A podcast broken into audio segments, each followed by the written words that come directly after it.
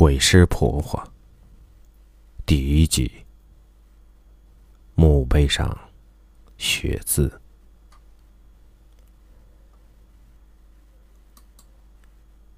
这是我患了胃癌不久、即将去世的爷爷给我讲的他奇幻怪异的童年故事。当然，爷爷告诉我那都是真的，似乎很荒诞。很怪异，但又好像把我带进去了。你可以像科学家一样指着我的鼻子说：“这个世界上有鬼，纯属扯淡。”也可以双手举起拳头告诉别人：“我们要相信科学。”但是有很多事情，你无法用科学来解释它。请你尊重每个人。对自己美好童年的幻想，所以希望您在劳累了一天的最后，抛开工作的繁杂，撇开城市的喧闹，安安静静的和我一同回归童年，倾听我爷爷的童年故事吧。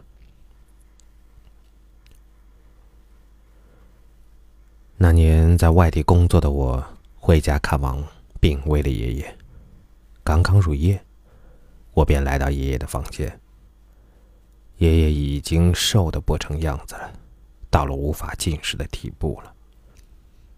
我坐在爷爷床边，希望能给爷爷一点温馨。不过他并没有屈服于癌症，脸上依然露出灿烂的笑容。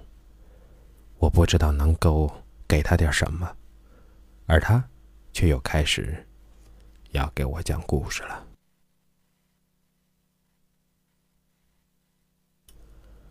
我不知道爷爷的故事是从哪里来的，但是每当我们祖孙安静的坐在一起的时候，他便喜欢给我讲故事，并且一直以来是同一个故事。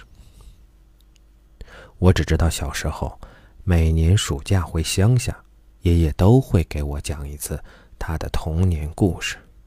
我不明白他为什么总是给我讲着同一个荒诞离奇的故事。今天，很难得我们祖孙又聚在了一起，他当然又要开始给我讲述他的童年往事了，而我唯一能选择的。就是静静的倾听着。或许，我很难再能听到他亲口给我讲这个荒诞离奇的故事了。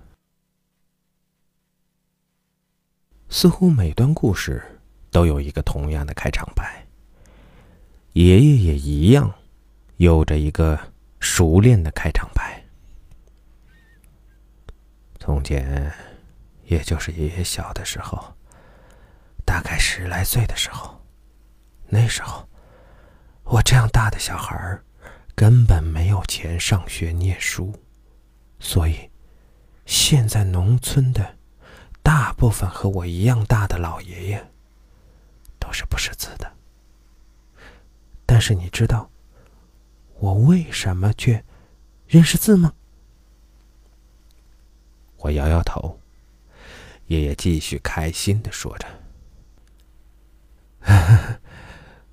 我没有上过学，我甚至不知道教书先生的戒尺有多少寸长，但是，我却能认识字。当然，不是所有的字都能认识的，不过像父母、儿女、孙这些个常见的字，我是认识的。”如果让我一个人坐火车，我当然是可以不问人也能顺利的找到座位的。我被爷爷一贯的幽默逗笑了。好吧，我们来开始我们的故事吧。那时候啊，家里穷，但是还要帮着家里干活，吃上一口米饭都难。我们只有到了没有农活的时候，才能有自己的童年，才能自由。我曾经偷偷的跑到学堂看人家念书，但是每次都让人家赶走，一来二去啊，就再也不敢去了。可是，一整天也要做点事儿啊。那么，偶然的一次啊，我听别人说，村外坟地刚刚下过一场雨之后，生了很多蘑菇。但是啊，由于人家听说有鬼，都不敢去。于是我心里啊，突发一个念头：我可以去啊！我白天去，趁着大太阳地儿，就没事儿了。不过那个坟地的，的确听说有鬼，还是个食尸鬼。人们都叫这个鬼啊，叫做老翠翠姑。方言就是这样叫的，好像就是老妖婆、老巫婆之类的妖怪。说他呀，专门撬开人家的棺材，吃死尸，也吃没断奶的小孩儿，啃起小孩的手指头啊，就像嚼冰糖似的，嘎吱嘎吱响，感觉挺吓人的。但是我知道，蘑菇不摘的话，可就让小野兔全给吃了。不行，我得去摘。于是啊，当天下午，我挎着竹篮。一个人偷偷的来到了村外的那个坟地，快到坟地的时候啊，我就犹豫了一会儿。但是呢，最后还是壮着胆子踏进去了。你也许不知道，爷爷小时候胆子可是很大的。不过我也不明白，我我胆子那么大，童话故事里面一样，坟坟坟地很大的。到处都是隆起的坟墓，杂草丛生，枯树遍布，再伴有那个乌鸦的叫声，实在是白天你都要紧一紧汗毛的。胆子小的根本是不敢进来的。我继续走着，当然，最终我的确找到了大片大片的蘑菇，不仅很多，而且很大。我随心所欲的采摘着，差不多有大半个竹篮那么多了，我就满足了。这些啊，已经足够了。我没有立刻回去，只是感到累了。于是啊，我靠在了一块墓碑上休息了一会儿。我四处看看，这里也没什么呀，就是安静而已吧。哪有老翠姑啊？当我看见前面墓碑的时候。忽然产生了一个兴趣。我感兴趣的不是墓碑，而是墓碑上的字。其实我不知道上面刻的是什么字，因为我不认识。但是我又想认识那些字，于是，我走上去，瘫坐在地上，用右手食指在字上面描画起来。我按这个上下顺序的描，这块碑上面。只有一个“之”字和“子”字，我认识，那还是在学堂里偷学来的。其他的字啊，都不认识。不过凭着我的记忆力，我都记住怎么写其他的字了。当然，我不会读出来。就这样，我描完了一个墓碑，就描第二个、两个、三个，瞄了好几个。我忽然发现，每个墓碑上都有一个“之”字，当时感觉好奇怪的。当我瞄第三块墓碑的时候，我突然听见有个人在后面喊我：“小小子，你在干嘛呢？”我后脊梁一阵的冰凉，本能的头一回，吓了我一跳啊，胆子差点。跳到我的嗓子眼儿了。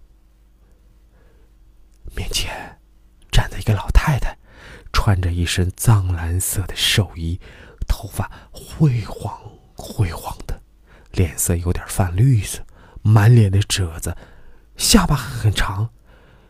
最让我感到害怕的，就是她的眼睛，眼圈很红，红色的眼圈衬托出他的眼白，白的吓人呢。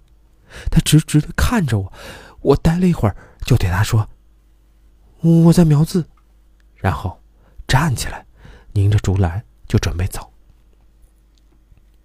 他突然叫住我：“别走啊，小小子！”我回头问他干嘛，他笑了笑对我说：“你想认识这些字吗？”我点了点头。当然想了。然后他走过来，手搭住我的肩膀。我可以看到他的双手很粗糙，很黑，指甲很长，指甲缝里面有土，像刚刚刨过地似的，还有泥土顺着我的衣服领口，渗进我的衣服里面。他弯下腰对我说：“小小子，想认字儿吗？你给我一个蘑菇，我就教你在碑上认一个字儿。”给我两个，就认两个；给多少，认多少。怎么样？我看看竹篮里的蘑菇，心想：这里最起码有不下五十颗蘑菇，这样我就能学五十个字呢。那样多划算呢！而且这些蘑菇又不是花钱买的。于是，我点点头，答应了他。等我答应完，他就伸出手。我明白了，他是问我要蘑菇呢。于是，我递给他一个大蘑菇，他直接送嘴里就吃掉了，然后带着我来到了临近的墓碑上，指着第一个字，告诉我这个字念“显”。我跟着读了一遍，自己在心里默默的记住了。他折根树枝，在没有草的地上，按照笔画顺序教我写。我很认真的学着。他还告诉我，“显”是容易看见的意思。于是，我又给了他第二颗蘑菇。他又指着“显”下面的“父”，就是爸爸的意思。爸爸是父。我问他。那么显父就是容易看得见爸爸吗？他摇摇头对我说：“那不是嘞，显父就是已经死掉的爸爸才叫显父，可不能回家乱叫你爸爸叫显父。”这激起了我对认字的浓厚兴趣。就这样，我们便开始了愉快的交易。这一下午。我沉浸在浓厚的念书氛围之中，他教的很细心，使我一点儿也不反感他的可怕的外貌，反而感到他很慈祥，很和蔼。虽然一直没有见到他笑，但是比起我在学堂偷看的教书先生，要好很多呢。每当我写错笔画或者错字的时候，他都没有厌烦，而是认真的。教我写会为止。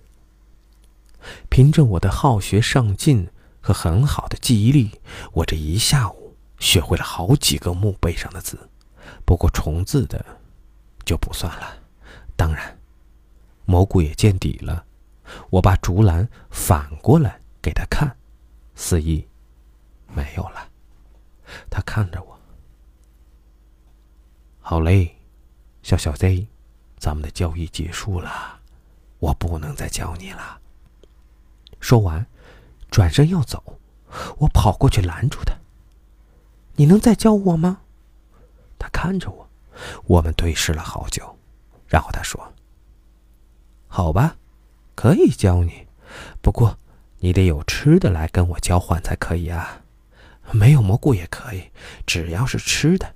不过不要给我耍花样，一粒米。”一个字儿，可休想！我开心的笑了，然后点点头。嗯，你放心，我明天还来。他点点头，就往坟地深处走去了。我喊住了他：“老奶奶，我明天怎么找你呀？”停住脚步，回过头看着我，然后对我说。你来了，我就会出现在你身边；你不在，我就会消失。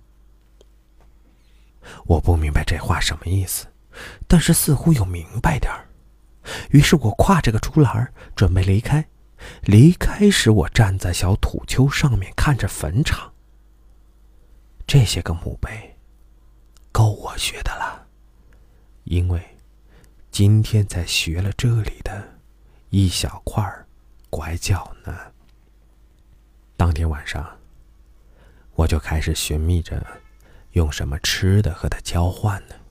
我忽然想起来，村里有户人家的田地里结了地瓜，我可以晚上去偷跑地瓜去。于是，我趁着夜里家里人都睡着了，偷偷拿着铁铲和竹篮来到了地里。今晚是毛毛月，朦朦胧胧的，不过借着月光可以看见周围一切动静。我找准了地，就开始挖。一个，两个，三个，挖了不少。正当我挖得起劲儿的时候，我听见了狗叫声，不是一只，有好多狗都在叫呢。当狗的叫声达到高峰的时候，突然叫声就戛然而止了。狗叫声一停，就听见了刺耳的铃铛声。铃声，叮铃当啷的，金属音，好像离我很近的。突然间，又发了一声“咣”的声音，是敲大锣的声音。我蹲在地上，希望地上的叶子草啊，可以给我挡一挡，然后探出头四处看。终于看见不远处的田埂上，出现了两个人。借着月光，我可以清楚的看见，那两个人不是走，而是在跳。一个人穿着一身白，一个人穿着一身黑，头上还戴着尖尖的帽子。那个金属音啊，就是他们在跳的时候发出来的。我知道，仅仅两个人，没有什么奇怪的。而就在这时，他们后面忽然浮起了一个大东西。我可以看清，是一艘大船。不可思议！我不敢相信我的眼睛，这真的是一艘大船，有房子这么大，而且慢慢的浮在了半空中，就这样慢慢的跟在那两个人跳人后面，然后又传来一声锣声，咣！很响。我仔细看船，在船头还站着一个人呢。他一手啊，一手举着一面旗子，在晃来晃去的。船尾也站一个人，就是他敲锣的，因为在他身边啊立着一面大铜锣，然后船的两侧啊隐隐约约的有一排人站着。我不明白，我看见的是怎么一回事，感觉毛骨悚然的。我吓得一动不敢动啊，就这样直直的看着大船，头都不敢动一点点，身上痒啊，都不敢动手去抓。就这样，我等他们都走得远远的了，才放松了一口气啊。我赶紧带着地瓜就回家去了。我把地瓜全倒在了柴火堆后面的一个小坑里面，然后用柴火遮掩了起来。这样啊，家人就不会发现了。然后洗个手，就偷偷回房睡去了。当然父母没有任何的察觉。